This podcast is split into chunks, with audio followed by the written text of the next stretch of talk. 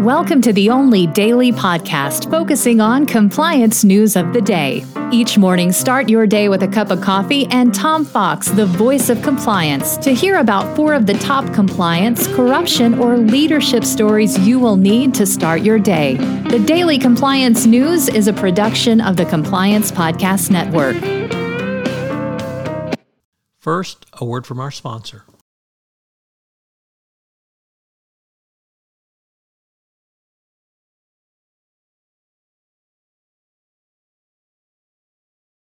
The daily compliance news for September 3, 2022, the All DOJ edition. Today's edition brings us stories from the Department of Justice, and all of the stories are found on the Department of Justice news site, and they were posted within the last 48 hours. So if you've never checked out the DOJ news website, it's a great source of information in uh, for cases related to bribery and corruption. First up, uh, Philips RS North America, uh, formerly known as Respironics, a manufacturer of durable medical equipment, has agreed to pay over $24 million to resolve False Claim Act allegations it misled federal health programs by paying kickbacks to suppliers. The affected programs were Medicare, Medicaid, and TRICARE.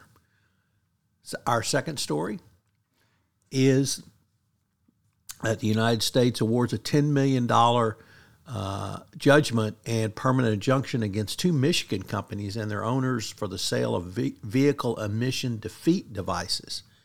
The um, award was granted against Diesel Ops LLC and Orion Diesel LLC of Waterford, Michigan. The violations identified in the complaint include the manufacture, sale, and installation of aftermarket parts known as defeat devices designed to disable or bypass vehicle emissions controls.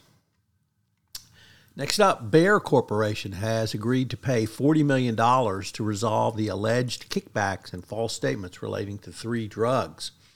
Um, the drugs are Trasylol, Avelox, and Baycol.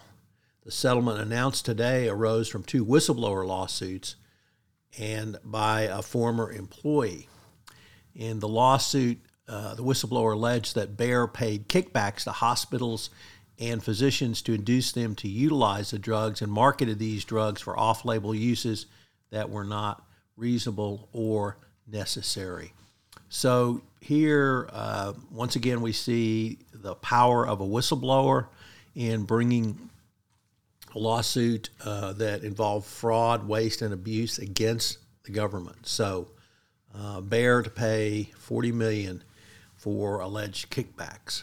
And our final story uh, is an FCPA story, and two Marshall Island nationals who arrived uh, arrived in the U.S. Uh, yesterday after being extradited from Thailand. They were charged with allegedly violating the Foreign Corrupt Practices Act, money laundering, and conspiracy to commit those offenses in connection with a scheme to bribe elected officials from the Republic of the Marshall Islands in exchange for passing certain litigation, or rather, legislation to benefit uh, others. The Daily Compliance News is a production of the Compliance Podcast Network and a proud member of C Suite Radio. Thanks so much for listening. I hope you'll join me again tomorrow.